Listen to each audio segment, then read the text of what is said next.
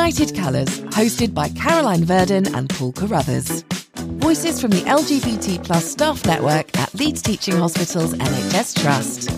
Welcome to episode two. Thank you so much for joining us. And please do, as I know we said in the last episode, but please do give us a rating and click follow so you don't miss out on the episodes. And also write us a review. That'll be really, really helpful. On this episode, we are talking to Bean, who is a non binary person who works here in Leeds Teaching Hospitals as a clinical support worker on cardiac ICU with a dream and aspiration to becoming a nurse.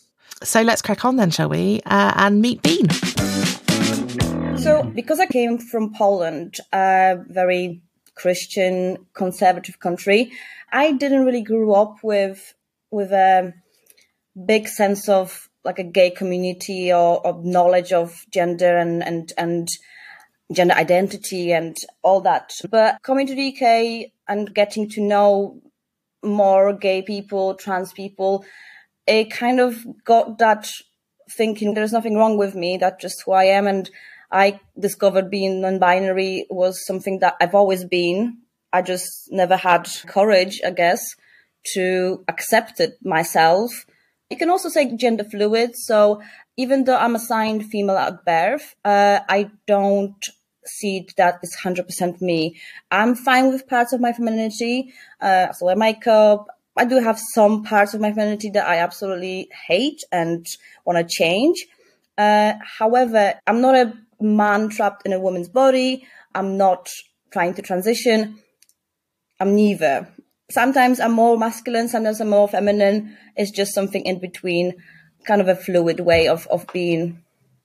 And that, I imagine, must have been really difficult in Poland because certainly even in the UK, we're quite fixated on a binary male, female. Yeah. Um, you know, the the concept of anything else exists is is alien to some people, and I'd imagine even more so growing up in in Poland. Absolutely, and the other thing is as well, um, the even in language, uh, language when you're talking about yourself in Poland is gendered.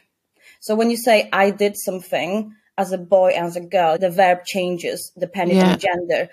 Um, the first kind of experience that I had with uh, a trans person was a, uh, a, girl called Anna, which, well, I didn't know her as Anna as much, um, more as Casper.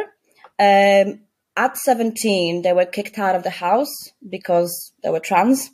Uh, they were living in high school in uh, friends' houses and on sofas, basically sofa surfing because their family basically cast them out. And that was the first kind of real um, picture of discrimination, of trying mm. to be who you are and being rejected. But now I'm kind of like proud that I've managed to to speak my truth um, and tell my story in a way because there is so many people probably like me that are still scared mm-hmm. and live the life thinking, what is wrong with me? I can't really understand what it must feel like at all to not be allowed to be yourself because I've never been in that position. I've always, and I have that privilege that I was assigned female at birth. I associate with being female. I'm heterosexual. I'm white. I'm British. Nobody, you know, I, I, no one bats an eyelid. I can't imagine there can be a worse feeling than not feeling like you can be yourself at any point with anyone. It must affect every single aspect of your life. Yeah, uh, and that's for I suppose any LGBTQ person. I have friends that are gay that that are very religious and that they were praying to God not to be gay. So being any different and kind of feeling guilty for it, it's um, kind of makes you don't want to be who you are because it's difficult and you know you kind of okay so i'm gay. Oh my gosh my life's going to be terrible. Maybe i'm not gay. Maybe i'm going to make myself not being gay because my life will be easier that way. So and the same kind of comes with with being non-binary or being outside any construct or, or concept of gender or identity it's so much nicer to know that you can be yourself when i came out to my sister for example I was very scared. I have a twin. She, I don't know, she maybe knew something. Her and her husband gave me rainbow socks, and I was like, oh, okay, fine. something that you already know. then I kind of came out today and like, oh, okay, cool, yeah. I was like, but do you understand what I'm telling you? Like, yeah, of course, but you know, you, you're the same person. You, we still love you. Just because you identify differently doesn't make you the completely different person. You are still who you are. It's just you can live your life openly as you identify and you don't have to feel that you're lying to people and mainly, most of all, to yourself. So you started at the trust and and you changed your name to Bean after you started. Yeah. Yeah. Um what was it like for you living with a different name? Well, it's I've never liked my name to be fair. When I first started trying the name Bean, it felt straight away very, very fitting. And the change at hospital was the one that kind of scared me the most because before that, my friends, my partners have called me Bean, and it was like, oh yeah, that's just my name now. And then I kind of accepted, okay, so I'm going to be Bean in my normal life, but at work I will be my dead name. But that's not who I am. I don't feel like that. It did feel like I'm lying to myself. Mm. Let's let's put it that way. Uh, like I'm kind of living two lives that I found that name that fits me, and I feel that it's who I am, and it represents my identity. And then I'm using my old name to make it easier for people and feel like I'm someone else. So, how does it work? So, you've made the decision that you wanted work to call you Bean.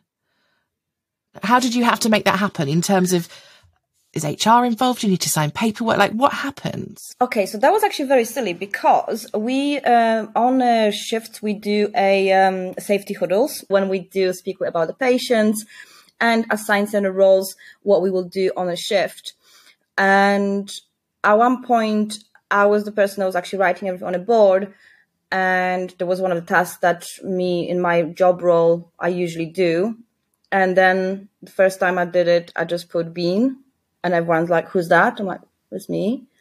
Okay, and then I started doing it again and again, and then when people ask me what's up with that, I just say that I wanted a gender neutral name because I'm non-binary, and that's my name now. So I would prefer you call me Bean from now on.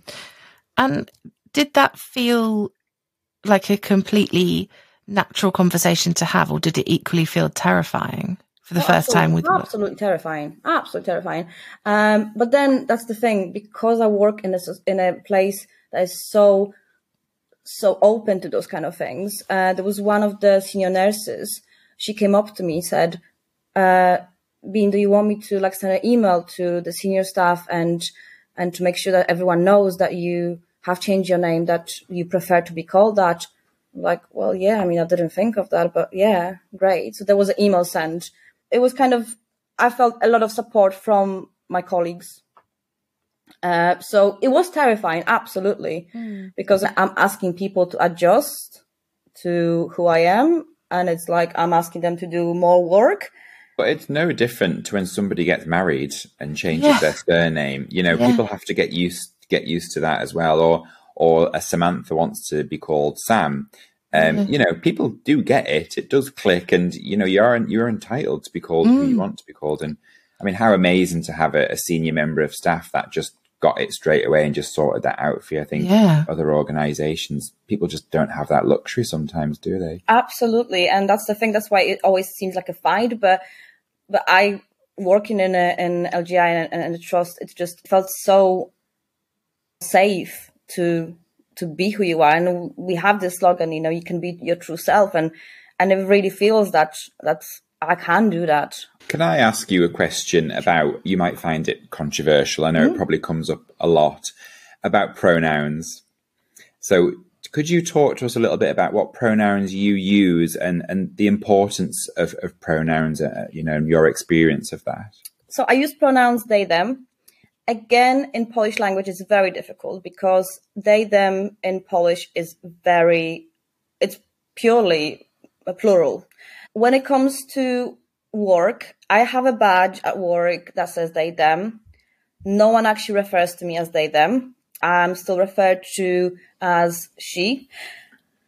And the reason why I kind of haven't been fighting for it, it's because I have changed my name to Bean and it was adjustment to people and me being kind of trying to make it easy for people. I didn't want to push too much, making them work harder on re- adjusting to the new name and new pronouns and understanding the pronouns.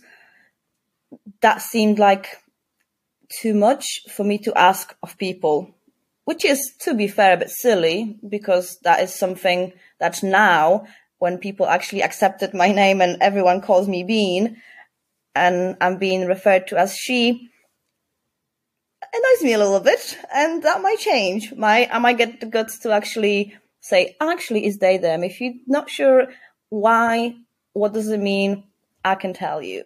I don't know. It makes me feel a bit sad that just to correct someone to use a different pronoun was too much for that other person. The fact that you put yourself so far down that pecking order of things that you deserve is, is I find that really upsetting that and how, but I, I, appreciate how difficult it must be and also how tedious it must be to have to have the same conversation with so many people over and over and over again. Like I can, I can appreciate that then there will be an element of life's too short to constantly feel like you're battling.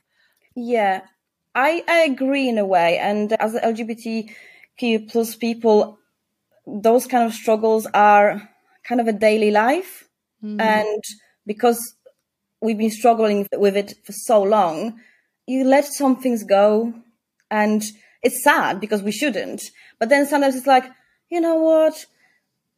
They accept my name. I might not be bothered to kind of correct them on this or, or fight for this thing because everything since you knew who you are seems like a like a battle and like a fight. Mm. So then you kind of choose your battles and sometimes be like, you know what, I'm not going to fight for this this time. But you're entitled to be referred to with how you identify. True. And you know, you're not you don't identify as she, her. And you know, if if you look at somebody who's cisgendered, so somebody that isn't questioning their gender and it's still in line with what they were assigned at birth, say that was a, a female and you were calling them he, him all the time, you know, or, or you were saying to a man, she, her, you know, I think, I think that's what I tried to put across when I talk yeah. to people about mm-hmm. pronouns and non-binary and, and just something that I know Leeds teaching hospitals are getting really good at. Um, and look, everyone everywhere across the globe can get better at this is putting pronouns on emails. And I wonder, you know, does, does that help you? Do you think that starts a conversation or? I have had people actually talk to me about my badge. Um, usually when I worked on different wards, when I didn't know people, uh, they'll be like, Oh, it's they, them. What does that mean?